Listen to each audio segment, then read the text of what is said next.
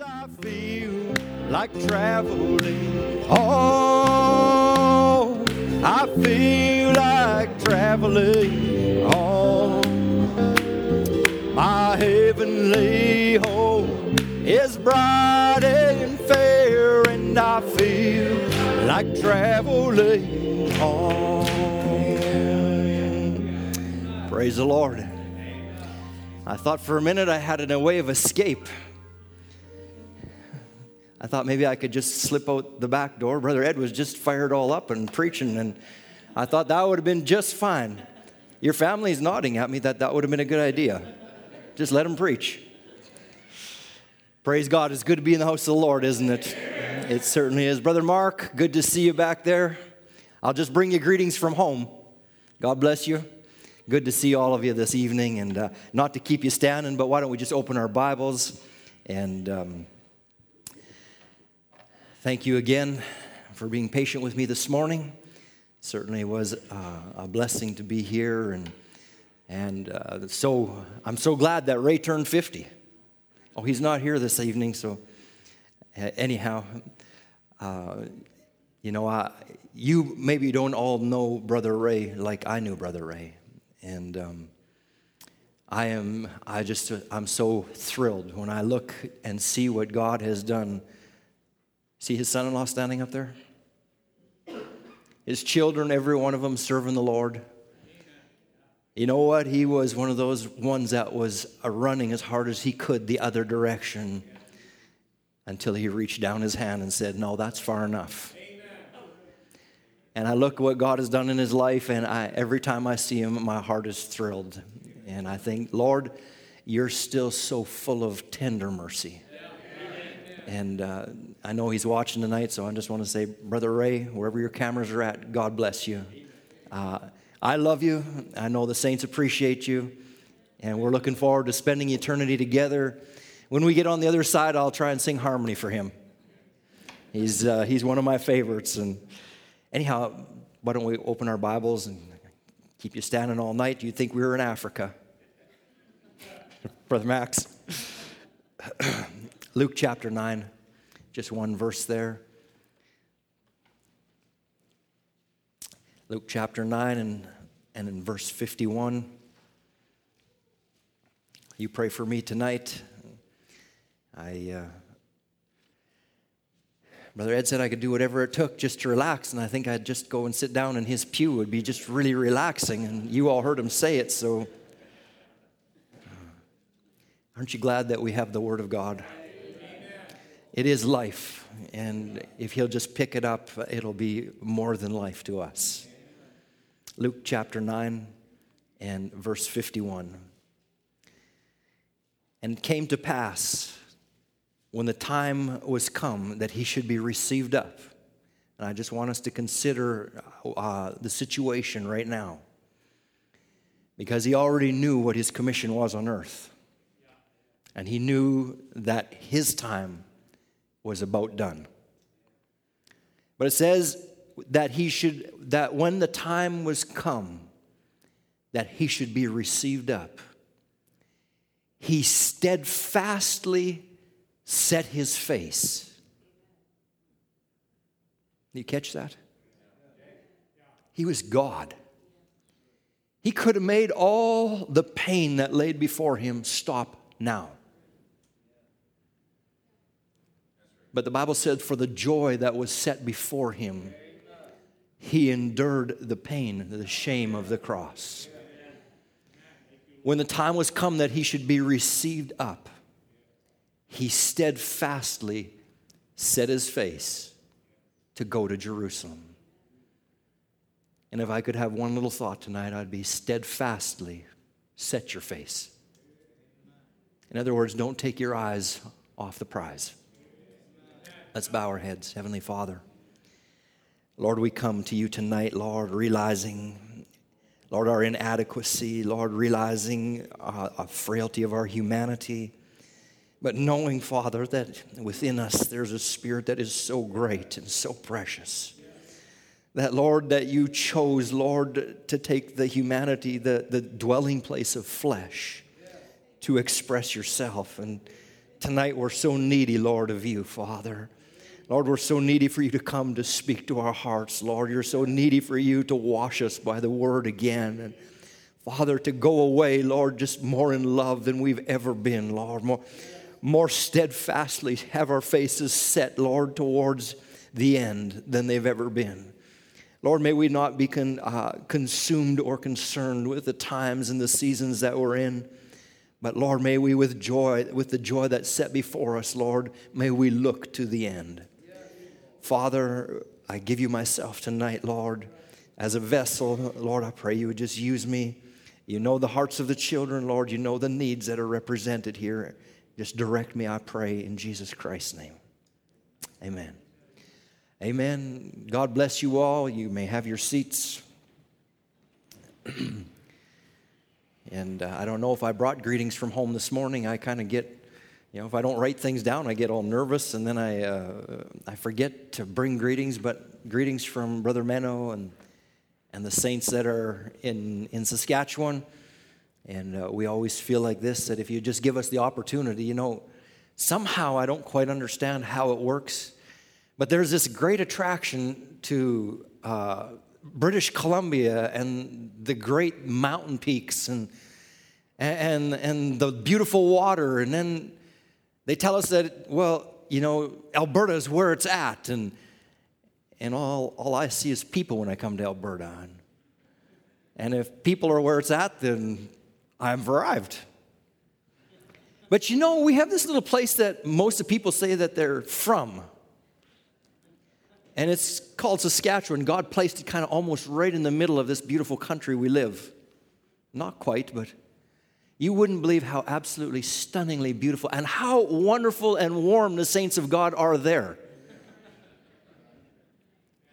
I'm, I'm, I'm making an invitation once again. How many years have I been coming here, Brother Ed? 15, 20, something like that. And some of you have actually came once. No, I'm not. Be, I'm just saying one of these days, I'm looking forward to the day that these borders don't separate us anymore. And there's not going to be, I, I got too much to do and I've got so much going on, and our, you know, our lives just become a rat race. And one of these days, I'm just going to, you'll still find me over there. I don't know if it'll be called Saskatchewan, but if you go and listen, this is just this is just a little, uh, I'm just dropping it in. If you go and listen to Future Home, you'll hear Brother Branham mention a bunch of names as he, you know, describes the dimensions of the home. And I think you'll even find in there he actually mentions Saskatchewan. I don't know if he ever said anything about Alberta in that, but he did mention Saskatchewan. And, uh, and I, I'm not from Saskatchewan. I'm still, I still live there. And so, no, I, I say that. I, you know, God made us so much different. And, and uh, just to watch, we are just, Brother Ed and I were just talking and, and fellowshipping a little bit before the service. And, you know, we were talking about um, actually about Ray's daughters and about the little get together and, and, uh, and, and how beautiful they did. And, and one of them was just saying, you know, um, when the girls have something like that to do, they just come alive. And, and, and just like that's where they shine. And I thought, yeah, isn't that like each one of us. We, we're all so different. God has created us so uniquely and, and so differently. And, and we don't want to try to take each other's place. We want to rather lift each other, put, allow each other to, to, to use the gifts that God has put in them. And, and, I, and I looked tonight and I seen these young men and these young ladies uh, sitting at these instruments, and my heart rejoiced. I thought, God, that's the future. That's the future musicians. Those gifts that you have placed in them, those are the ones that you're going to use to, to bless this little bride. And I want to encourage you, young men, you young sisters, you that are that are playing tonight, give yourself completely. Uh, get, be like David. Get in the presence of God. You've got the gift. Now get in the presence of God and just let Him wash you and, and, and so sweeten your life and so take it that when you begin to play, you, you realize that when, when David began to play his instruments, that the Spirit of God literally would come down in such a way that the evil spirits that were in a man called Saul, literally they would flee. It's a, it's a ministry. It's, it's, a, it's a ministry as much of a ministry as preaching the word is. And, and I want to encourage you, uh, not just you, but each one of you that take your post of duty, uh, do it as unto the Lord. Lay in his presence and just let God just take a hold of your fingers and take a hold of, just allow you to be what he's made you to be. I'll tell you what, you'll be a great blessing. Anyhow, wasn't where I was going tonight, but it sure felt good to say it. I do. I love. I, I, I honestly do. I love to see little gifts rise up and then to see them as they grow and they mature and and to think what that. Uh, now I'm just going to go back to Ray as your song leader. Now he him I knew as a young man. So, but to think he could always sing. He could always sing. It's in their family. But the things he used to sing, they're not edifying to a Christian. But then one day, God got a hold of his heart. And he uses that same voice to lead you into a worship so that the Spirit of God can have such preeminence that he can meet your every need. Lord, let us be like that. Help us to be like that. You know, I just read this little scripture tonight, and it came to pass when the time was come that he should be received up, speaking of Jesus, that he set his face, he steadfastly set his face to go to Jerusalem. You know, we, we, when we, when we uh, uh, uh, look at his life, there is no greater man that has ever walked the face of this earth. There's no being that was more perfect that has ever walked the face of this earth. There was no man that had a greater minute, a mission than that man. Listen, he was, Brother Brown said, he was all man but he was all God. That's why he could come to Lazarus' tomb and stand there with Mary and Martha, and his heart broken. He could begin to weep because his friend had passed on. But the God that was in him could stand and look at the tomb and he could push his shoulders back and realize that the very one, he was the very one that created all things. He had the power. He could have stopped Lazarus' death, but he chose not to. He said, Lazarus sleepeth. No, Lazarus is dead, and, he, and I knew he was going to die. That's why I've waited for this moment. Now we will go and wake him. He had the ability, he was God. And he walked before that, that tomb that day and he put his shoulders back and he, and he got a hold of his emotions and he got a hold of his, his five. Listen, he was Lord over his five senses. He was Lord over his own spirit. He was Lord over every part of his being. He was God. And the same God tonight, if he's God in you, is Lord over your five senses. He has preeminence over your eyes. He has preeminence over your mouth. He has preeminence over your ears. He chooses what you will listen to and what you won't listen to. When that little spirit inside you is checked, immediately something, you know something's wrong. What is that?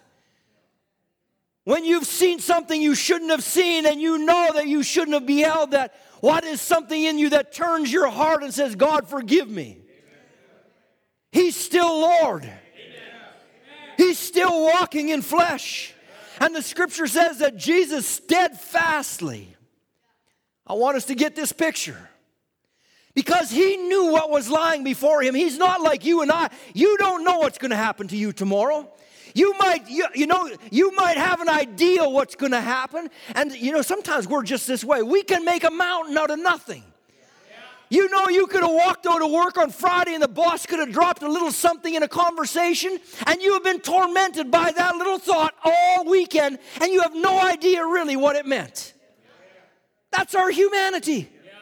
We're caught that way and we battle that way. We, well, what did that brother really mean? And what was he trying to say? And, and we battle with, and finally we got to go to the man and say, What did you mean when you said that? And we find out that it was nothing like we thought. But Jesus was not that way. Jesus already knew. He knew what laid before him. He knew the shame that was going to confront him. He knew the pain. He knew the struggle. He knew that they were going to reject him. He understood it all. let me tell you something if he was all man, don't tell me that same devil didn't come to him and give him every excuse to change the situation. That's why he went to the, to the garden that night and he had to pray through to find the will of God, finally to say, God, not my will, but thine be done. You talk about love, you talk, oh, behold, what manner of love. Not my will, but thine be done. And the Bible says this He set his face. He was so determined that he wasn't going to let anything stop him. Oh God, give us that tonight. That we, our hearts are so set on Calvary, that our faces are so set towards the goal, that we recognize that there's a body change laying in front of us, and nothing, nothing is going to separate us from the love of God. That's thus saith the Lord. Now let us catch his vision. You know, Jesus could look at that very, he could look at the very hill that he created. I wonder if we just stopped and, and stepped over uh, into the realms of eternity when he began to create the earth and, and all that was where uh, that was therein. The Bible says he created the mountains and the valleys and, and he created the birds and everything. And I wonder if while he wasn't in the great program of creating and he took his little hands and began to push up that one little hill. You know, I think there was a song written that there was a teardrop that fell out of his eyes as he looked at that hill. He knew the very tree that he planted, the very tree that he created, he knew it, he would hang on it someday. He knew that you, that you and I, that men like us would nail him to a cross like that. Not like they show on, on the movies, not like they show in the picture books where he's wearing a loincloth, but stripped naked for the whole world to see. You talk about shame. He knew it. But the Bible said that there was something that was already in his heart. And he set his face steadfast. In other words, his family wasn't going to change him. The desire of his family and the pull. Listen, you don't tell me that they didn't pull on him. They didn't want him crucified. He was not just a friend, he was not just a brother, he was going to be their king. They didn't want to see him crucified. You tell me that that longing that he had to be mar- a married man, that he wasn't pulled by that longing and that desire. But he overcame every one of them because he set his face steadfast. He knew the reason he was here. And if he hadn't done what he had done, we wouldn't be here tonight. You know, he could look at those things and he could consider every one of them a lying vanity. Even though his flesh wanted to live, he looked to the word and considered it a lying vanity. Even though he wanted to be married and he knew that if he did, there wouldn't be a little bride in this age. So he considered it a lying vanity all of his humanity he considered a lying. You think he didn't have a right to a nice home? Come on, church. You're talking about the very God of creation. The one that went to build you and I a city that's made of pure gold. The one that whose, who, who, whose very creative instinct could, there's nothing man could make that would be more beautiful than what God can make. He literally walked out of the palaces of glory and stepped down into humanity for one purpose to redeem you and I. That we could become, He became man, that we could become God. Hallelujah. He considered it all just lying vanities, just a temptation. He considered the nice home he could have had when he didn't even have a home, the Bible said. The foxes have dens and the birds have, have, have nests, but, but the Son of Man doesn't even have a place to lay his head.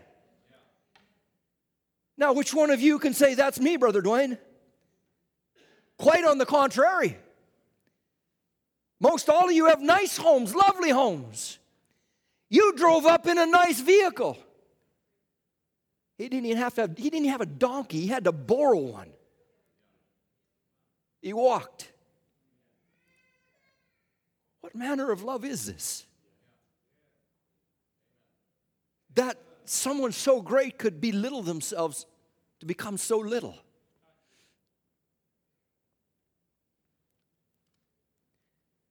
I want us to turn over to Jonah chapter 2, brother, and I want to read one scripture there.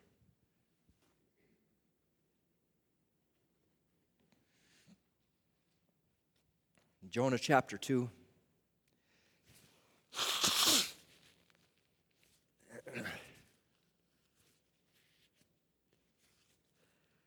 Verse 8.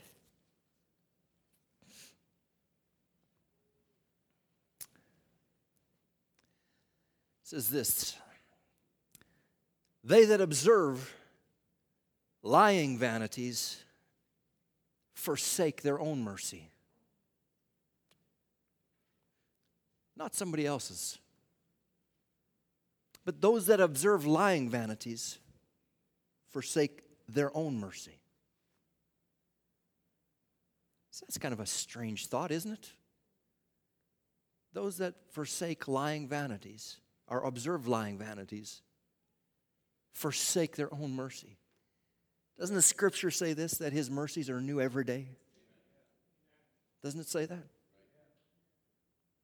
But this scripture says that if, if we would consider something other than his mercies, lying vanities, that we actually forsake our own mercy.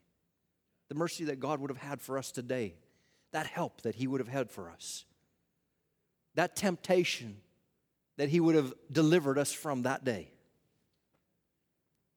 But because we don't look to the word and we don't look to the promise, but we look to the problem, now we're looking at lying vanities. You know, the word vanity means this.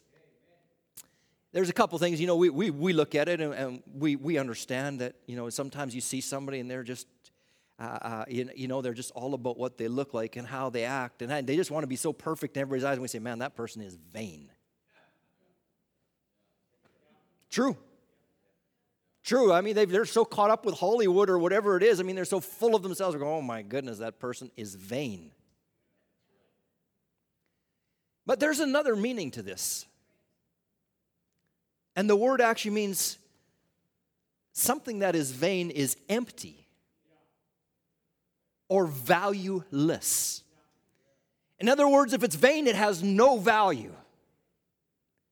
Now, I want to take this in the context of that scripture. For they that observe lying vanities, in other words, things of no value, they that keep their eyes on these things that have absolutely no value, forsake their own mercy.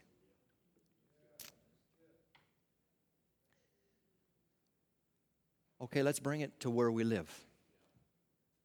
I'm going to try not to be long tonight. I was too long with you this morning, and, and forgive me for that. But let's bring it where we're at. You know, we believe that we are the children of Abraham. We're the seed of Abraham. Isn't that the scripture says? We are the seed of Abraham. And the Bible said that, that when Abraham was well stricken in age, that God came and gave him a promise.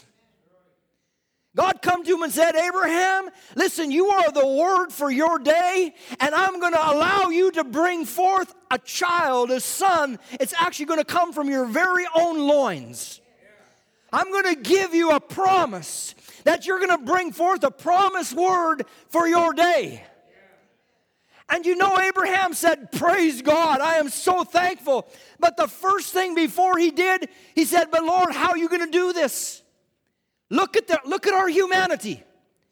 God comes and he gives Abraham a promise, and the very first thing Abraham says is, Lord, Lord, uh, look at me. How's this going to be? I'm a man that, that's past that age, and my wife is past the age. What is he doing? He's absolutely considering something that is a lying vanity. He's looking at something that has no value, but you and I would say, oh, he was way too old. He's 75 years old. He's past that age. Sarah's beyond that.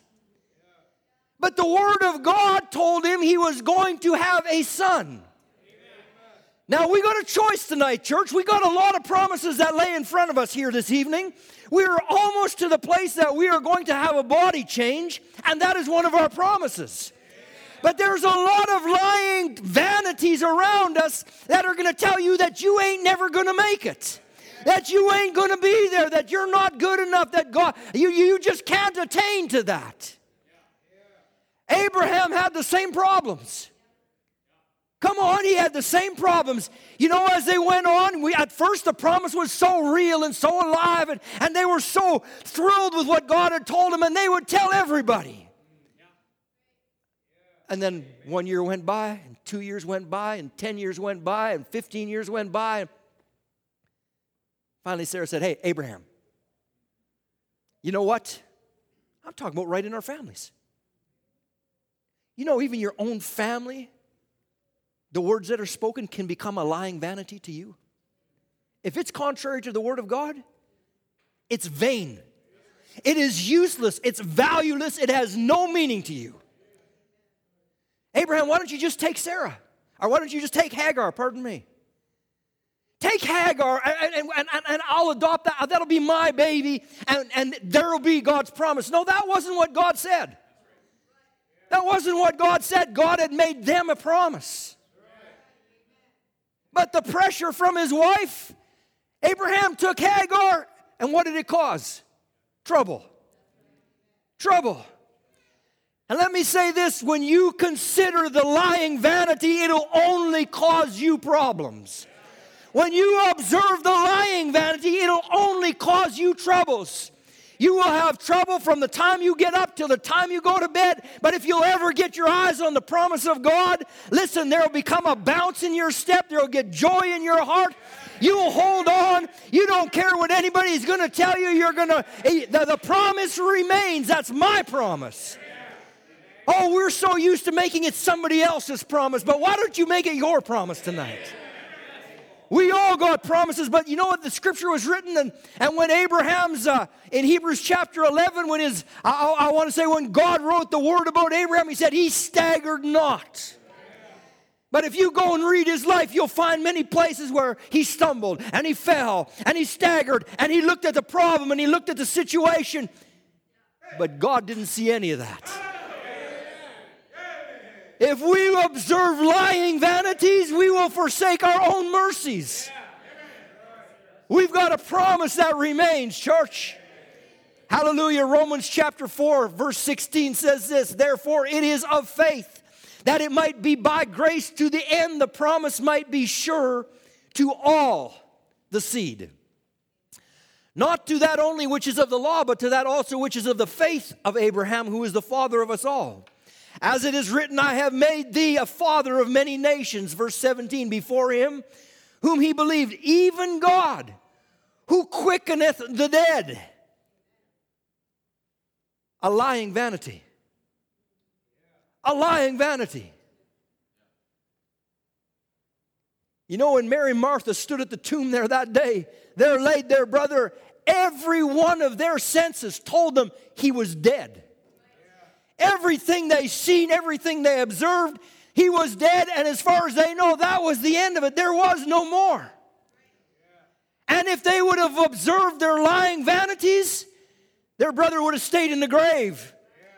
But there was a voice that spoke. And then there was a, a faith of God that raised up and said, Even now, even now, she forsook the lying vanity for the word of God's sake. And he put his shoulders back and said, Lazarus, come forth.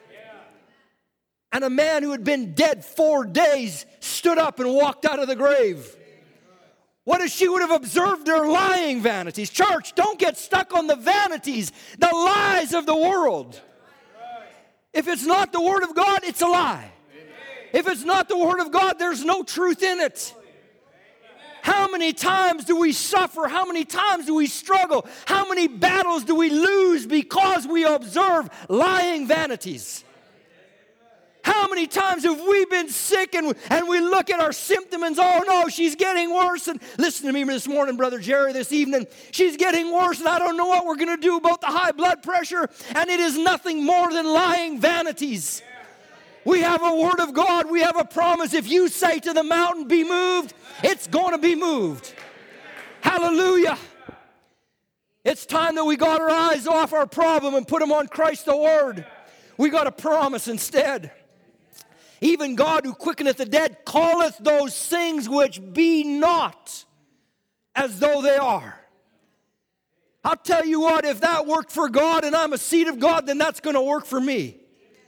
I don't know what you're lacking in your life tonight. I don't know what's missing in your life tonight, but you know. And as long as you're observing lying vanities, as long as the devil can tell you that I've tried and I've tried and I, have tried so many times and, and it's never going to happen, he's got you whipped. He's got you whipped. But if you'll consider that a lying vanity and you'll look at the Word of God and say, I am more than an overcomer, I am, the promise remains, I am a son of God, I am the seed gene of Abraham. Listen, I am more. I've come in this world to show the world that Jesus Christ lives. He will live. Hallelujah. Who against hope believed in hope that we might become, that he might become the father of many nations according to that which was spoken. What are you going to believe this evening? Oh, church, set your face steadfast on the word. Don't you look left and don't you look right. Oh, God, help us. Abraham had met with Melchizedek, brother. He knew that there was a kingdom somewhere. He had broke bread with him. He understood that there was more to this life. He was looking for a city whose builder and maker was God. Hallelujah. Why would the God of creation come to a nobody? Because Abraham wasn't nobody. Abraham was the seed of God. He was the very expression. He was there in his hour. Who are you tonight? And why did God come your way? Hallelujah. You talk about the love of God. He didn't have to come by your home, He didn't have to come by your way. It's amazing grace, how sweet the sound. It saved a wretch like me. I once was lost, and Jesus came my way. Hallelujah. How long are we going to observe lying vanities? How long are we going to listen to the devil's lies? How long are we going to consider ourselves failures? How long are we going to consider the fact that we can't never do this on our own? Vanity, vain, useless has of no value. I was born to be a son of God. I was born to take a body change. I was born to conquer death and hell in the grave. You say, hold on, Brother Dwayne, Jesus already did that exactly. That makes me more than a conqueror. Thank you, Lord. Hallelujah. I wonder what Samson thought that day. You know what? Listen, we're, we're here and we're enjoying the presence of God right now. And when we're in the presence of God, we can take on 10,000. We're not afraid. God gives us the boldness of lions. You know, before that, you stand and you tremble and you're fretting and you're, but when the Spirit of God comes, something happens to you. Samson was that kind of a man. Just a curly headed little shrimp. I wonder what would have happened that day on the battlefield when he stood out there in the middle of, uh, uh, uh, of the desert and, and there he stood and here comes a thousand Philistines and they surround him? I wonder if he would have considered their armor. If he wouldn't just say, I surrender. There's no chance for me. There's no hope for me. There's no way I'm going to win this battle. Listen, I don't care how great the odds are against you this evening. We have one that is greater than all the odds the devil can throw at us. We got a sure word of promise that we are more than overcomers. Though 10,000 rise uh, uh, on my left, or a 1,000 on my left, and 10,000 on my right, surely I'll take them all. Why? Because the Spirit of God dwelleth in His people. Without Him, we're nothing. I wondered what Samson would have done that night if he would have considered how long that bone had been laying there. If he would have just had to pick it up and, and he just would have had to feel it and touch it and it would have started to crumble a little bit. If he would have considered the bone, he'd have just dropped it on the ground and said, Guess what, guys, I surrender. It's not worth the fight. I'm not going to win. But there's some things that are worth fighting for. That's what made Jesus set his face. That's what made him look steadfastly at the cross, knowing that you and I were coming behind. Knowing that him, as the firstborn son of God, if he didn't do this, where would the rest of the sons of God be? Samson got a hold of that bone and he recognized that God had given him a commission. He didn't look at the fact that he had, that he had failed God, that he'd been sleeping around, that he had taken. Listen, if he would have thought, oh my, I don't know, maybe somebody's online's watching's been backslidden too and he's married wrong. And you know what? Samson married wrong. Has Samson married wrong? Here he's being raised up as, hey, you know, and here his hair is growing out as a little boy, and, and, and maybe the boys around him are making fun of him. Hey, don't you look cute? Aren't you a pretty boy? Listen, no boy wants to be called a pretty boy, at least not one that's got any kind of a man spirit about him. They don't want to be called pretty boy. Samson didn't want to be called a pretty boy,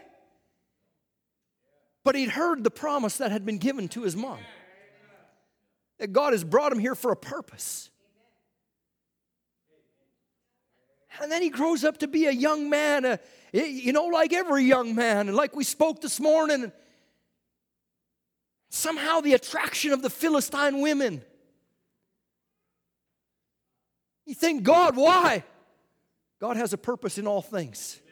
Read your Bible. His own parents said, Listen, Samson, aren't the Hebrew women much, uh, you know, aren't they much more of women than what these girls are? Yeah, but I want them. The Bible said, and God allowed that to raise up an issue with the Philistines. Who can, I'll tell you what, I can, I can get a little feeling with his mom and dad because I got backslidden boys. I can understand just a little bit of their agony a little bit of their pain, a little bit of their frustration, a little bit of their, oh God, why? But if we look at it, if we consider it and throw our hands in the air and say it's all hopeless, you've forsaken your own mercies. Instead, we'll look to the Word of God that give us a promise that our children are our inheritance and Satan can't take them. He might trip them up, he might lure them out, but God's got a chain on them. It's a circumstance that'll bring them back. Hallelujah. I thank God for a living word. I thank God for a word that's powerful and it's effective. Don't you look at your children tonight. Don't you look at their situation today. I don't care where they're at. I don't care what their walk looks like. Don't you look at them. It's nothing more than lying vanities. Listen, you got a song leader that stands here tonight. Brother Ray Adrian, he's got a, a, a nephew. I'm going to just bring this in as a testimony right now. You might have heard, you might not have heard. He's got a testimony of uh, his nephew who's backslidden years ago, walked away from the Lord. He was, we went to youth camps. He wanted what was right. And he just couldn't, he actually even wanted the right woman. He's told me this personally, so I can say this. He wanted, he finally wanted to find a Christian woman. And somewhere's in there, Satan slipped in. And he observed the lying vanity. And he got captured by it. Listen, he, this is, I don't know how, he's got to be close to 40 years old. 15 years married, probably. Married wrong. He's got five beautiful children. He's got a beautiful wife. She's a nice lady, just not a believer. He looked, here he is, he's married wrong, and his business succeeded. He's the kind of man that, that, that was just blessed. Everything that you and I would want as men, he's got. Except he lacked one thing. Except he lacked one thing. And his parents watched him walk down that road. His parents were the ones that were on their knees at night crying out for their salvation of their son. Oh God, bring him back. They never let go. They held on day after day. They watched his life get worse and worse and worse and worse, never letting go. They looked at the promise of God. They had a lot of they had a lot of nights where they cried themselves to sleep observing the vanity. But then something would rise up inside of them. Say, God, you gave him to us. Lord, we brought him here. We gave him back to you when he was a baby. And you promised us. Here this very year, we had a prayer meeting at church. Handful of us men. A couple of the brothers called it, listen, don't you ever undervalue the power of prayer. Don't you ever, don't you ever let the devil con- tell you that prayer doesn't work. It works. We had a little prayer meeting, a dozen of us brothers sitting around the table, and every one of them began to. I just told them, I said, Brothers, I said, when we go to prayer, I said, I want each one of you to lay your prayer requests on the table. The Bible says where two or three agree on any one thing. We set our face steadfast on the Word of God. His little brother was sitting there who has been a Christian all along got to him and he said, I got a brother that's been backslidden for years. And I want to see God get a hold of his life. I want to see him back in church. Two weeks. Two weeks, brothers. Two weeks.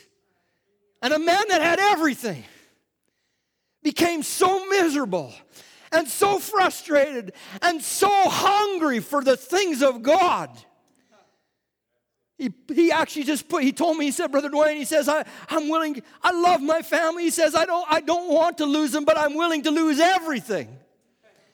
I just, I'm so hungry. I just want God. He says, I can't get enough. I, he says, I never, I never thought anything of His Word before. Now He says, I can't, I can't go a day. I'm reading. I, am looking. I'm thrilled. My heart is, is rejoicing. Amen. Not lying vanities, but a promise. Amen. A parent held on to a promise. A brother didn't consider the lying vanity. He looked at the word and said, That's my brother. I want to see him back in fellowship again. They that observe lying vanities forsake their own mercy.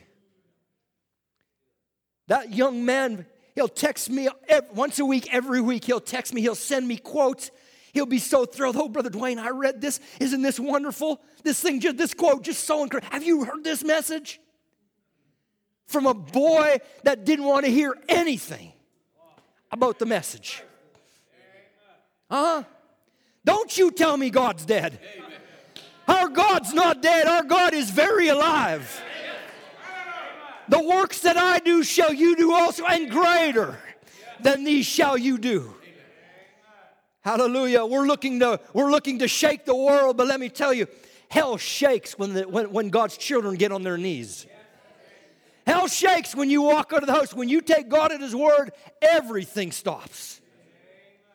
Oh God, I'm, I'm sure not getting along too well right now, but I'm enjoying where I'm at. Hallelujah. Hallelujah. Exodus chapter 2. Exodus chapter 2. Let's have a look at Moses tonight just for a minute. I, I, you know, I just love some of these patriarchs of the word. I believe that there's, they're, they're the Bible heroes of the Old Testament. But let me tell you something. You have heard of Paul and you've heard of Silas. We used to sing the little song, you've heard of fearless David in the bull, or Moses in the bulrush. You heard of fearless David and, and, and of uh, Daniel in the lion's den. And, and we love to speak about these things. But I want to tell you something. The scripture writes this way of whom the world was not worthy. And when, when it was quoted in Hebrews chapter 11, you notice it was all quoted from the Old Testament? But there is a New Testament church that's also rising up. There's heroes whose names are also written down. I'll tell you, if you want to see who they are, why don't you just look to your left? Catch a glimpse of one of the heroes of the 21st century. Yeah, go ahead. Now look to your right. You're going to see the overcomers of the age, heroes. You talk about heroes, let me tell you something. They're not heroes, they're superheroes. We're not talking about the Marvel comics. We're not talking about those heroes. We're talking about superheroes. I was listening to the brothers, some of the brothers chat about their cars and vanity. But anyhow, I was listening to them talk about their cars and these little things they enjoy and the motors and how big they are. And I got thinking about those things. You know, my little four cylinder diesel, it don't do much beside their big powerful engines and they get to bragging well mine's turbocharged well mine is supercharged well let me tell you something i know a group of people that is supercharged she ain't turbocharged she ain't naturally aspirated she is supercharged from another dimension altogether hallelujah you can keep your cars brother i'm not jealous as long as i'm there with them brothers I'm, I, you, you know i'm being a little facetious when i say that Moses, cha- uh, Moses chapter 2, Exodus chapter 2. And it came to pass in those days when Moses was grown. Remember, he was the deliverer. Remember, he understood his position. His mommy had told him all of his life his position that God was going to use him. He's raising him up to deliver God's children. And it came to pass in those days when Moses was grown that he went out unto his brethren. And he looked on their burdens and he spied an Egyptian smiting a Hebrew, one of his brethren. And verse 12 says this And he looked this way and that way. To me, that sounds like a man that's not sure. He's not quite sure. Just, look at the picture. Here's an Egyptian and he's beating on one of Moses' brethren. And Moses' heart is riled up and he knows he's the deliverer. But the Bible says, and he looked this way and he looked that way. Uh huh. Something was missing in Moses' life. Something was missing. Otherwise, he would have looked steadfastly at the promise. The Bible says he looked this way and he looked that way. He wasn't for sure. He knew what he was taught, he believed what he was taught, but something was missing in his heart. Read the scripture. How many believers? How many believers are caught observing the lying vanities? They look this way. We know it's, and we know we've been taught, we've been told, Brother Dwayne, I actually have given my heart to the Lord. I want to serve God, but they look this way at the lying vanities of the world, and they look that way. More lying vanities over there calling their name, and when there's a word, when there's a word, if we would just set our eyes steadfastly. He looked this way, and that way. And when he saw there was no man, he slew the Egyptian. You know, Moses wasn't really in the spirit, was he? He was. He was upset, I would say, in a natural man that he was uh, frustrated that they were doing this to his people. But the Bible said he actually looked to see who was watching, if anybody was, if anybody was watching, and he kills the man and he hid him in the sand. When he went out the second day, behold, two men of the Hebrews strove together, and he said unto him, and he, and, and he said to him, uh, That did the wrong, wherefore smitest thou thy fellow? And he said, Who made thee a prince and a judge over us? Intendest thou to kill me as thou killed the Egyptian? Uh oh. Uh oh. Because he looked this way and he looked that way. You know, none of the believers were watching, so it's I can get away with this. Uh oh. No, you can't. You won't, because there's an eye watching you. Just so happens that you're a son of God or a daughter of God, you won't get away with it. You just won't get away with it who made thee a prince and a judge over us? Intendest thou to kill me as thou killest the Egyptian? And Moses feared. Hmm. And Moses feared and said, Surely this thing is known. Now, when Pharaoh heard this thing, he sought to slay Moses, but Moses fled from the face of Pharaoh and dwelt in the, uh, in the land of Midian. Isn't a strange thing? It's Moses, raised up in all the glory and the splendor of Egypt, on one hand, and raised up under the anointing of the word on the other hand. He understood. You think his mommy wasn't a real mom? You think she didn't teach him? She taught him. He heard the Word of God. He read the Word of God. He knew the Word of God. But it was all just mental. It had just caught on as, as far as a man, he knew it. God is not looking for us to know. Listen, He's not looking for us to become intellectual giants in the Word. He's looking, us, he's looking to us to become faith giants. Faith giants. I better skip down here a long ways. Because we just get the picture of Moses was in the prime of his life when he looked this way and that way. And the Bible says God took him up on the backside of the desert, and for 40 years he schooled him. And you know what I'm saying when I say that. I'll tell you what, young people, don't get upset at your parents when they school you, because you'll never be done being schooled. It's the truth. As sons of God, God is always schooling us. But Moses got way back up on there, in, in, back in the wilderness back there, and one day, when he's herding his sheep, all of a sudden, he catches a strange sign, a, a strange view. There's a bush on fire, and yet it's not burning up. Well, that's a strange thing. So he considered, walked up to the bush to see what was going on, and a voice spoke from the sign Moses, take off your shoes. The very thing that Moses had been lacking when he killed the first Egyptian, looking this way and that way, was the very thing that God was about to give him. Look at his situation 80 years old. If Moses would have considered his own body, he would have said, I'm way too old. Lord, I'm way too old.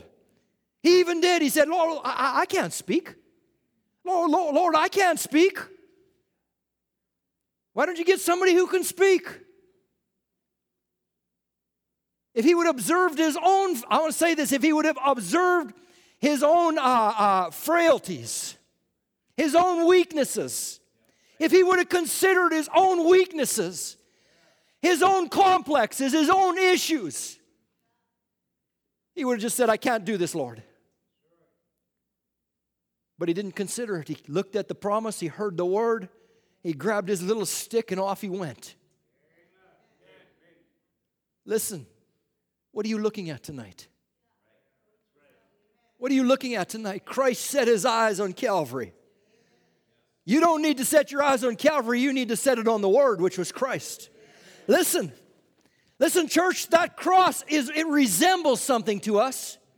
It speaks to us, the cross that Christ hung on. But I want you to notice something. He's not hanging on that cross. That cross, those trees were just trees, is all they were until Christ was hung on them. You understand what I'm saying? They were just trees till Christ was hung on them. Listen, it's when they looked at the cross, when they looked to Christ who was on the cross. If they looked to the tree, the wood, it didn't mean a thing. When they looked to the life, the lamb that was hanging there, it meant everything. Hallelujah. Lying vanities. You know, God told Moses, I have sent you. That was a direct word. I have sent you. Moses could have got up in the morning and his back could have hurt and he could have been, you, you know, it might have took him half an hour to get going or an hour to get going. And he might have, he might have made a few steps out and been tired out. Maybe halfway to, to Egypt, he said, Oh, I can't do this. If he would have considered his flesh, he wouldn't have considered doing it. If he would have listened, I will say this God bless his wife. We understand her. Listen, Moses was a man. We got a lot of issues in our lives. We got a lot of issues. What are you looking at tonight? Brother Dwayne, I can't. Don't you tell me you can't. Don't you tell me you can't. God said you can. You got a direct word that all things, all, A double L, all things are possible. If you'll only, I, I'm never going to get this done. Let me hurry up and go. Let me, let me go on. If Moses would have considered the mountains when they got down to the Red Sea that day, if he would have considered the army coming behind him, if he would have listened to the complaining of the people, he would have just said, I'm done. I quit. But he didn't observe lying vanities. He simply took the word of God and he spoke and went forward. Hallelujah. Brother Brown says this. He says, We look at our symptoms, shame on us. Now, when Jonah, under the circumstance, could look away from his symptoms, and he said he refused to look at them. He said, They're lying vanities. I'll look towards your holy temple. Oh God, give us men and women with rugged faith. Rugged faith. Time tested, something that's just gonna hold on. It's so steadfast, it's not letting go. He says, Who will give us men and women who will not look to symptoms or anything the devil hands you, hand it back to him. Say, I believe in the resurrection of Jesus Christ. I believe in his all sufficient power. He didn't just say, think these thoughts. He said, say, I believe. Say, I believe. It's literally, it's our, it's our, it's our theme song. It's the angel's theme song of the age. Only believe. All things are possible. What was it? It was the opening of the Word that brought light to the reality that Jesus Christ is alive today, walking in flesh. He said, I believe in the resurrection of Jesus Christ. I believe in His all sufficient power. I believe that His presence is here now to set me free from any bondage that Satan can put on me. He says, I look to where He sits at the right hand of God, ever living to make intercession for me. I don't care how backslidden you are tonight. I don't care how far you are from God tonight. This word is your promise. I believe it. It's time for you to get a hold of the promise of God and say, Lord, I believe you're sitting there making intercession upon my confession. Lord, I believe that you promised me that the blood was sufficient for me. I might not be what I ought to be, but God, you promised to make me what I ought to be. Oh, lay your life in His hands tonight. Don't consider the, the, the, vanity that's around you. Don't consider your own shortcomings. Don't you know in your weakness he is made strong? You say, oh, Brother Dwayne, oh, bro, don't, oh, Brother Dwayne me, don't boo-hoo me, don't, don't you snuffle and, and, and snot and bawl. I just want you to simply take the word of God and speak it. Hallelujah. My goodness, I better get on. Lord, help me. Uh, you know what? I'm just going to skip a whole bunch of this tonight. Let's just turn over to the book of Jonah. It's just time. To, where's the musicians? Come up and take the, the, the music. Uh, there's one thing about the presence of God, we lose all, all sight of time and everything else. Vanities. Vanities. It was Gideon. You go over and turn over to the book of Jonah, chapter 2. We're going to read this together tonight. But it was Gideon that day. Don't you see God's point of view? You see what God is looking at? Why would God call Gideon a mighty man of valor when Gideon called himself a coward? When Gideon's own life proved he was a coward? When Gideon himself didn't believe hardly what the Lord, if, if, if it's really so, just do this one more thing for me, Lord. Lord, if it's really so, just do this one more thing. You know, God was so patient with him but the word had already been spoken Thou art a mighty man of valor. God's not taking it back. He didn't change his mind about Gideon. Listen, sometimes we would say, God forgive me, I frustrate the grace of God sometimes, it seems like. Lord, help us not to consider the vanities that are in front of us, the lies of the devil, the things that we see with our eyes and the, and, and the things he brings to our memories and the, and the thoughts he puts in our minds and the lusts of our flesh and the desires that we consider and we observe. And in it we forsake our own mercies. Set your faces steadfast tonight church. Listen young people set your faces steadfast on the word of god. It is joy unspeakable. He is full of glory Jonah chapter 2. Then Jonah prayed unto the Lord, uh, the, unto the Lord his God out of the fish's belly, starting at verse 1, and said, I cried by reason of mine affliction unto the Lord, and he heard me. Jonah was a son of God. I believe I'm preaching to the children of God tonight. I cried by reason of mine affliction. You know, Jonah had caused his own problems. Fact. Jonah had caused, he'd, had already, he'd already had a word from God to go. He just didn't want to do it.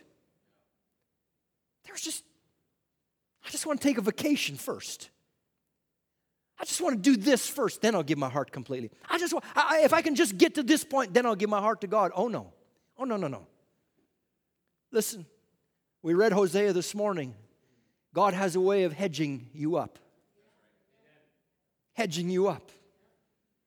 He happened to put a hedge up Jonah's way that night. Jonah was heading for Tarshish. God told him, You're going to Nineveh. Listen, if God ever tells you you're going, you're going. You can kick, you can scream. I, am so thankful to God that, that there's a bloodline held onto my, onto my heart. In all of my humanity's kicking and screaming, in all my own frustrating God, His love has never changed. His love has never changed. And here's Jonah. And, and, and, I'll say this Jonah's own sins caught up with him. We know the real reason behind it because God has told us. But Jonah's own life is caught up with him. Here he is in this raging storm on a ship. And you know, Jonah wasn't really concerned. The Bible said he was in the belly of the ship sleeping. And they came and woke him. God, may somebody wake us this evening if you're in the ship tonight, if you're, I'll say this, if you're in the old ship of Zion and you're sleeping tonight, oh, may your brother, may your sister, may the Spirit of God in them wake you. Listen, Jonah was God's child. God had a purpose for his life. And Jonah needed somebody to come down into the bottom of the boat and say, Hey, you sluggard, what are you doing sleeping? Don't you know there's a there's a there's a war going on? Don't you know we're in a battle right? We're fighting for our lives. Don't you know the boat is going down? Come on up and help us. Jonah got up and seen what was happening, and immediately he understood the reason. He knew the problem. He said, Just a minute, fellas.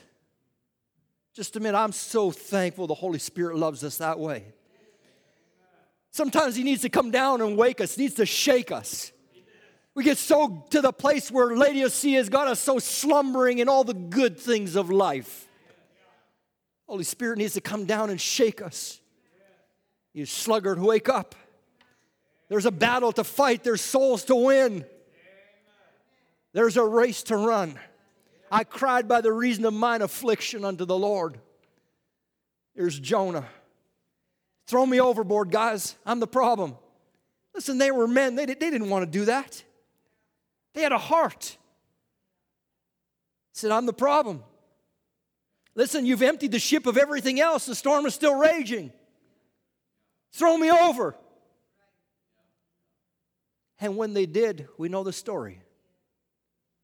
But I want us to consider this because here's Jonah laying at the bottom of the ocean, the sea, whatever it was, in the belly of a big fish.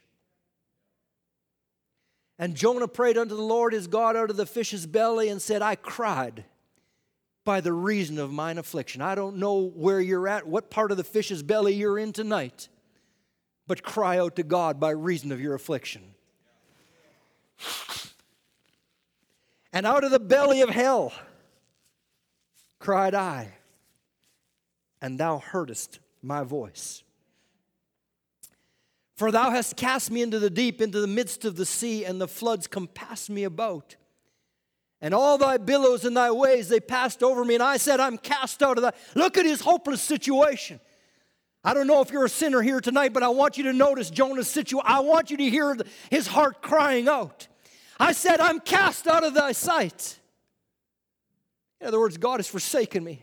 God won't have me anymore. He said, I cast out of thy sight. And then the revelation of the word struck home. And he remembered the promise. He was considering the vanity that was about him. Maybe he was gasping for air. I don't, I, I, don't know. You know, maybe, I don't know what a fish looks like inside, but if the if he's half, yeah, how many's ever been in the water and you know you're swimming away, you and your buddies, and, and one of them just takes his whole hand and he goes, you know, the big guy and the, the bully in the in the lake and pushes you down and holds you there till you bubble a little bit, then he pulls you back up and you come up and you go,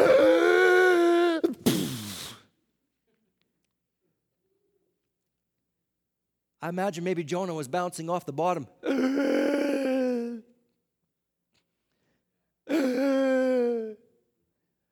And all the while he's crying, Oh God, oh God, be merciful. Oh God, be merciful, Lord, forgive me. Say, Brother Dwayne, you're kind of being silly. Yeah, I wonder really. You know, one day maybe God will just allow us to enter into that picture in a real way. You're fighting for your life. Maybe you're here tonight and spiritually you're fighting for your life. Where's my joy gone? Oh God, where is your presence? You seem so far away from me. Come on, church. We've all been in those places. We've all been in those places. But I don't want you to consider the vanity. I don't, I don't care what your situation is tonight. We have a God who is merciful. His mercies are new every day. And this day ain't over yet. Hallelujah says, I'm cast out of thy sight, yet I will look again towards thy holy temple. Hallelujah. I will look again towards thy holy word. I will look again toward the promise, Lord, that you've made me. The waters compass me about, even to the soul. I'm telling you, it was serious. I hope that God gets us to those places you know what? We can talk to God, and if it's insincere, God understands. If we're just chattering, God knows it. But you one time get serious with the Lord. You one time get sincere, and I'll tell you what, God's ears are open. He knows exactly where you're at. He says, The waters compassed me about, even to the soul. The depths closed me round about. The weeds were wrapped around my head. I went down to the bottom of the mountains. The earth with her bars were even about me forever. Don't tell me Jonah didn't think this was the end. Don't tell me he didn't think this was it. Yet, thou hast brought up my life from corruption, O Lord my God. And when my soul fainted within me, I remembered the Lord. And my prayer came unto, isn't this something? Why is it when we're in a serious need, that's when we pray? Maybe I should say this when things are serious, we pray differently. We may pray every day, but when things become serious, you just let Satan get in your home one time. You just watch a family that's about to get blown apart. You watch mommy and daddy both. They get serious with God. Yeah, I've seen it. I've been a witness to it. They get serious with God. God, this isn't what we had planned for our life. This wasn't what we desired. We recognize the enemy is coming. We don't know what to do. But they get serious. They even get to the place where they're willing to say, Oh God, Lord, whatever, if there's something wrong in my life, if I'm causing this problem, Lord, whatever it is, change me. They even stop pointing fingers. They even start looking at themselves in a real way. It's amazing what God has to do in our lives to get our attention, isn't it? the love of God, how rich and far. My prayer came in unto thee into thine holy temple. They that observe lying vanities forsake their own mercies. But I will sacrifice unto thee with the voice of thanksgiving. Wait a minute. Must have been quite a little picture. Here's Jonah crying out before God and, and really believing that this is going to be the end, but holding on to one little promise Lord, you said, Lord, you said, Lord, you said. Lord, you said if we would look towards your holy temple when we pray. Lord, you said, listen, God loves to be reminded of what He said. He loves for you to bring him back to his own word. He loves for you to hold him accountable. He is not afraid to be held accountable to his word. Lord, you said, and he said, But I will sacrifice unto you with the voice of thanksgiving. Listen, Jonah's prayer turned. Listen, let, let, me tell you this. Sometimes we were just talking, the brother Ed, we were just talking about this in the service before. Sometimes you get to prayer and, and, and you get to praying a certain way, and, and, and, but sometimes when you really hold on and hold on, it takes a long time, and you finally you break through. And then it's no more you praying anymore. It's the Spirit of God begins to give utterance through you. He begins to use your very vessel to pray, to intercede for brothers and sisters. You maybe didn't think of them for 10 years, and all of a sudden there they are, and there's a need, and it's real, and the Spirit of God is interceding on their behalf. Listen, Jonah got to that place. He said, But I will sacrifice unto thee, to thee with a voice of thanksgiving. He began to lift God up. Oh Lord, you're worthy. Lord, I'm unworthy, but you're worthy, Lord. Oh God, you're so great and you're so mighty. And Lord, there's none like you. And truly, you are God of all creation. Lord, forgive me of my sins, Lord. Lord, make me what you want me to be. And out steps Jonah. God made him what he wanted him to be. He got serious with God. Lord, don't put us on the deathbed before we get serious. Lord, don't have to force us to, offer up the voice and praise of thanksgiving. Sis, you better find something real soon. Start praying or playing. They're praying, I'm going to stop. You start playing, we're going to stop. I'm surely, I wouldn't say omnipotence, but too surely when they agree on any one thing, it must happen. If Jonah could have faith under those circumstances, listen to this in the prayer of Solomon, who finally died a backslider.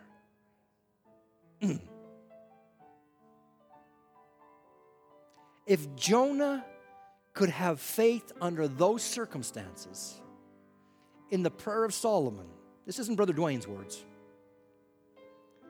who finally died a backslider, how much more? Ought we to have faith tonight in the true Son of David, who's sitting at the right hand of God with his own bloody garments, making intercession. I like how he says on our confession, but I want to just say on my confession. Listen, the Word of God is powerful, church. Brother Brown says this He says, Jesus, the high priest, can't do a thing for you until you first confess it and act on your confession. Now, that is a challenge. Because there's a lot of lying vanities that will keep us from acting or voicing our confession. No matter how bad you hurt, praise God for healing you. No, matter how much you ache, thank God for healing you. No, how, no matter how far backslidden your family is, thank God for bringing them in. Listen, church, He's the high priest of your confession. Observe not your lying vanities, or you'll forsake your own mercies. Listen, God wants to heal us. It's His desire to heal us. It's the very heart of God to heal you if you're sick. But He wants you to take Him at His word and start confessing it. Thank you, Father, for healing. Thank you, Lord, for my salvation. Some of us need the Holy Ghost. We've sat in church a long time and we need the Holy Ghost in our lives. Until you start thanking God for giving you the Holy Ghost, God's got nothing to act on. And listen, Brother Brown says you can boo hoo, you can weep, you can cry, you can do whatever before God. And until you say, Lord, I thank you, and you hold him to his word, he does nothing. Says he's the high priest of our confession. The word profess but profess and confess is the same word, high priest of our confession. He can't do nothing till you first accept it and confess that He has done it. Oh my. Set your eyes steadfast. Keep it on the Word of God. Make your lips speak His Word. Remember, you have the power. We sing that little song, we've got the power in the name of Jesus, and we rejoice about the power in the name of, then use the power to speak the Word of God. For truly you have it. He says, Oh, you're telling me, he's talking about somebody that's at the altar. He says, You might do that from time to time. he says, You're a young man until you're an old gray haired man, you'll still be a sinner.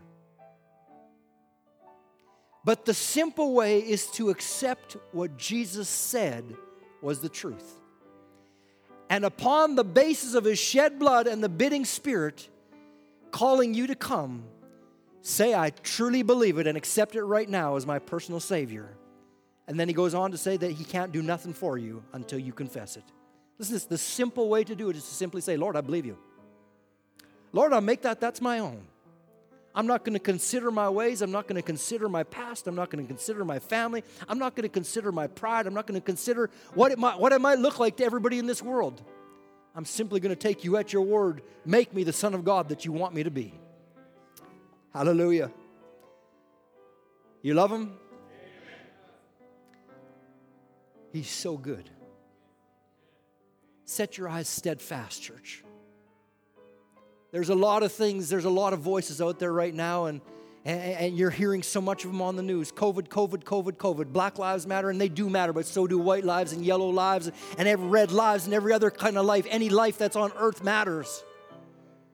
It's Satan trying to work everything up and try. It's, it's a spirit of lawlessness that's come upon the land. Don't get caught up in the news. Get caught up in the Word. Get caught up in the Word. Hallelujah. Oh my goodness. I got to stop, and I'm going to. I'm going to stop right now. I'm going to close the book. It just never ends, does it, brothers? He's so good. But listen, until we start to confess what He's done for us, this is as far as you're going to go. Wherever you're at tonight, until you start confessing something greater, this is as far as you'll go. Brother Ed, if God tarries another 20 years, I don't want to find myself right here. I don't want to be confessing the same things about myself that I am tonight. I want to confess that He has more for me, that I can be a better son, that I can be a greater son of God. Not greater is in a person, but greater is in the more of the Spirit of God consuming my life. I can be more valuable to the kingdom of God. If I'll just die to myself, I can be something. I can be a stepping stone for somebody along life's way. God help us. Don't consider lying vanities. Can I drop in one more testimony before we leave? I'm, sorry, but it just, Brother Ed, come on up here. I'm just having the hardest time tonight. You're just easy to preach to, and I thank God for it. There's a lot of you that know this. As matters of fact, I think she's related to some of you here. I just don't know how to place it all. How many knows Sister Tamara Whiff? She used to be Tamara Fair. Brother Tyler, put your hands up. Some of you all know him. I don't know if you've read her testimony, if she sent her testimony out recently or not. But I just want to, speaking on considering lying vanities. Here, about three weeks ago, we were gathered together with a group of the young families and we're sitting around talking about the good things of the Lord and Tamara pipes up and she says, Brother Dwayne, she says, I just want I just want to give a little testimony right now.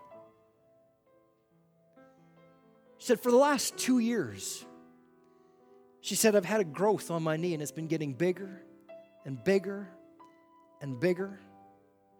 She said, Till it would protrude from underneath my dress. She says, It was so painful. She said, We'd been to the doctor and they'd done some checkups and stuff, and now this COVID thing hit, and, and you know all the problems with the medical system right now. And so the doctor said, Tamara, we're really unsure of what this is, and we're just going to operate on it. And she said, being honest, she says, I, I was concerned. She says, I, I couldn't hardly let my dress touch my knee. She said, that night, they talked to the doctor, and the doctor had made an appointment for her. And she said that night they were sitting together as a family. She said, Brother Dwayne, she said, I'd, I'd be working around the yard and the pain would hit my knee, and I would just, I'd say, Thank you, Lord, for healing me. She said, and it would come and it would catch me again. She'd go, Thank you, Lord, for healing me. And for two years, she's been thanking the Lord for healing her. And that day, the doctor called, they made an appointment, and that night they got together as a family and, and they were having family devotions and they were praying. They finished their devotions, and just when they were done, her husband, Brother Paul, said, You know what? We didn't pray for mom's knee. Why don't we pray for mommy's knee tonight? And as a family, they joined their hearts together. She said, Brother Dwayne, she said, next day, she said, I was, I was out working in the yard. And she said, I, she said, of course, my dress, it was hurting. And she said, and uh, it was hot. She said, I, I came in and she said to get a drink. And she said, I just thought I'd sit down for a while and just get a drink of water. And said, so I sat down. Sat down on the side of my deck, she said, and I was sitting there and I was drinking my water. And she said, and I reached over to touch my knee. I realized it didn't hurt. She said, I touched my knee, and then she said, I touched the other one quickly. She said, I wasn't sure. She said, I thought maybe I got the wrong leg. The bump was gone. Uh huh. If you will observe the lying vanity, you'll forsake your own mercy. She called those things that were as though they were not. Exactly like the word says to do. Listen, brothers, we've got what it takes. We've got what it takes. She told me that testimony, and a couple weeks later, I was preaching on a Wednesday night, and, and at the end of the service, I had this, I just felt compelled. She was sitting at the piano, just like you're doing right now. I looked over at her and I said, Sister Tamara, I said, why don't we take this opportunity to give God glory for what He's the testimony He's given in your life? Why don't you tell the church? She reaches down and she pulls up this little piece of paper. She looks me in the eye and she wiggles the paper. I said, You knew I was going to ask. And she said, Uh huh. I didn't know I was going to ask. She tells, she gives the church the testimony of what I've just told you. After the service, she comes to me. I was out in the vestibule there. I know we're not supposed to, we're supposed to social distance, right? I was out in the vestibule and we're greeting the saints. And she's standing there, and finally I'm, i get by myself. She goes, Brother Dwayne, I need to talk to you. And she is just beaming. She, she, she's radiant. You know, there's something about the love of God on a person, it makes them beautiful. And it, it, it's just one of those looks that you, you can't, you know, if you just don't see, if you don't catch it right away, you don't understand what it means. But I knew she wanted to tell me something, and it was she was just bubbling. She's like, Brother Dwayne, she says, what I didn't say when I was sitting at the piano was, she said, I still had a bruise, and the bruise was tender. The bump was all gone, but the bruise was still tender. She said, she said, I gave my testimony, she said, and I and I moved and I reached down. And she said, There was no pain, nothing. There was nothing. She said, I went and checked, it's gone. Completely. 100%. Let me tell you something. He is Jesus Christ the same. This didn't happen 2,000 years ago. This didn't happen 50 years ago when the prophet of God was here. This happened in 2020. God's word remains truthful. Don't observe lying vanities, church. I don't care how much you hurt tonight. I don't care what your situation is tonight. Why don't we stand together? And why don't you, like Jonah, in your own way, why don't you look to the throne of God and whatever your weakness is, whatever your situation is, why don't you look to Him and consider not your problem? Consider not whatever's bothering you, but look unto the one that can fix the problem. Look to the one that made the promise, for truly all things are possible. Let's pray together. Heavenly Father, we come to you tonight, Lord. Lord, we want to thank you for your wonderful mercies in our lives. We want to thank you for the glory, Lord, that you continually unfold before us. Lord, we realize so many times we get caught, we get trapped, Lord Jesus, and we consider the circumstances of our lives, Father. We consider what's going on around us, Lord. The enemy comes in, oh God, and brings our past to haunt us. Oh God, and then when we get down to pray, it seems like you're so far away. But Father, tonight we're not looking to our circumstances. We're not hearing the lying vanities of the enemy's voice. But Father God, we're looking steadfastly at your word, at a promise that said, if you will pray, I will hear from heaven. I will answer if you will ask. If you'll make your petition known, I will grant you your request.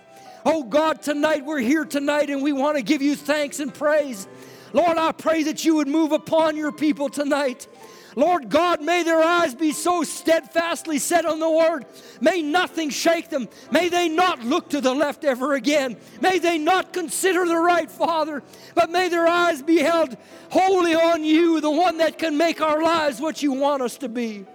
Lord, we love you tonight. Father, we want to tell you how great you are, Lord. We thank you for your presence. We thank you for your word, Lord, which is life to us. And we thank you for the blood, Lord, that's made it possible. Oh God, bless your children, Father. Lord, strengthen them for the journey that lies ahead. Lord, may the faith of God rise to a greater level in our lives. Lord, may they climb the steps, uh, as it were, Jacob's ladder from one rung to the other, from glory unto glory. Lord, may the word of God be their portion not just tonight, but tomorrow morning when they wake up. Lord, tomorrow night when they put their heads on their pillows. All in all, Lord, we thank you for your word. We're looking for you to bring it to pass in our lives. We commit ourselves to you tonight, Lord. We love you tonight. We give you our thanks again. You're so worthy in Jesus' lovely name. Amen and amen. Hallelujah. Hallelujah. Thank you, Jesus. Amen. Why don't you just let him bathe? You with His presence this evening. Just quietly and softly while the music is playing. Why don't you just lift your hands? Just softly tell Him how much you love Him. Father, we're grateful for this love that you've shown unto us. God, that we can be called the children of God. Lord, I pray, Lord, that your spirit would put together every broken heart, every broken home. Lord, all the ones that need work, Lord, I pray you'd give them work, Father. Lord God, all in all, we have one great need. That's just more of you. Lord, we love you tonight. Hallelujah. Oh believe. I know all things are possible if I'll only believe. Lord, I believe. Oh.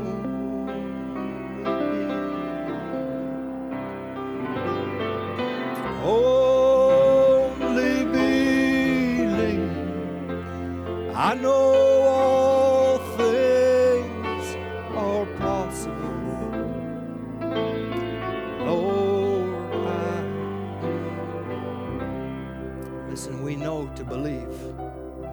But now, can you confess it? I know Brother Ed believes. Sister Sandy, I know you believe. That little stomach issue, that is a lying vanity. It is nothing more than that. You know, we have the rights by the children of God. Brother Ed, put your hand on her shoulder. You know, the Bible said this that if they lay hands on the sick, didn't even say if we prayed for them, Brother Ed. Simply said if we laid hands on her. Sister Sandy, I want you to thank God for healing you right now. This is how real our God is. Why don't you put your hands on? Oh, you're not supposed to do that. God help us. Listen. Why don't you just pray for the person that's beside you? Just take a moment and just lift them before God. I know I can't tell you what to do. Your families If your family, join your hearts together, join your hands together. If you're not, join your hearts together. We need them. We need a revelation of the reality of the word of this age. We need to know that this present God is greater than this present evil age. He's here to do the exceedingly abundant for us tonight. If we'll just ask Him and we'll just thank Him for it. Oh God. Lord Jesus, I look across the front row and I see these young men standing here. Lord, fighting for the kingdom of God. Lord, battling with the enemy day after day. Lord, they come home many times weary and tired, worn, Father. And you've always been there to encourage them and strengthen them. And oh God, I pray, Lord, that you'd take each one of these young men, that you would use them for the kingdom of God. God, make their lives a blessing. Lord, these musicians that are on this platform tonight, make their lives a blessing, oh God.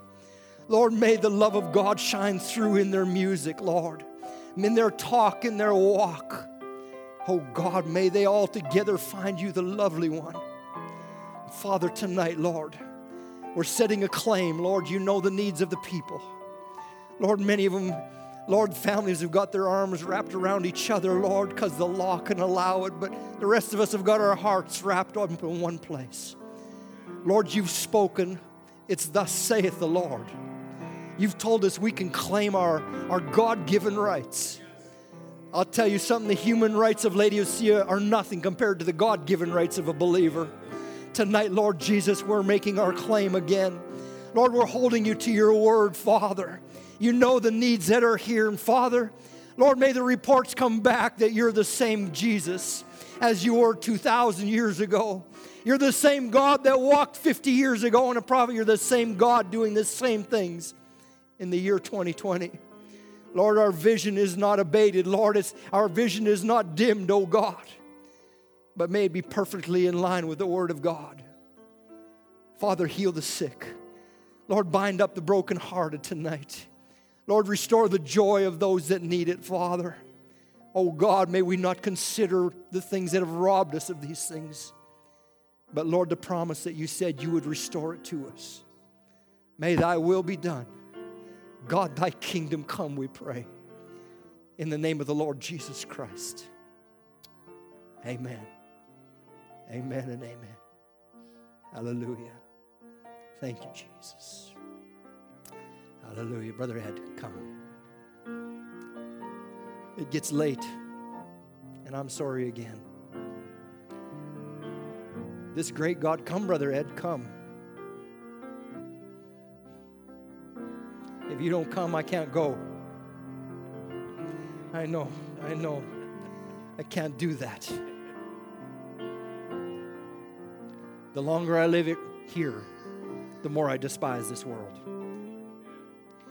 But the more time I spend in His presence, the more time I enjoy it.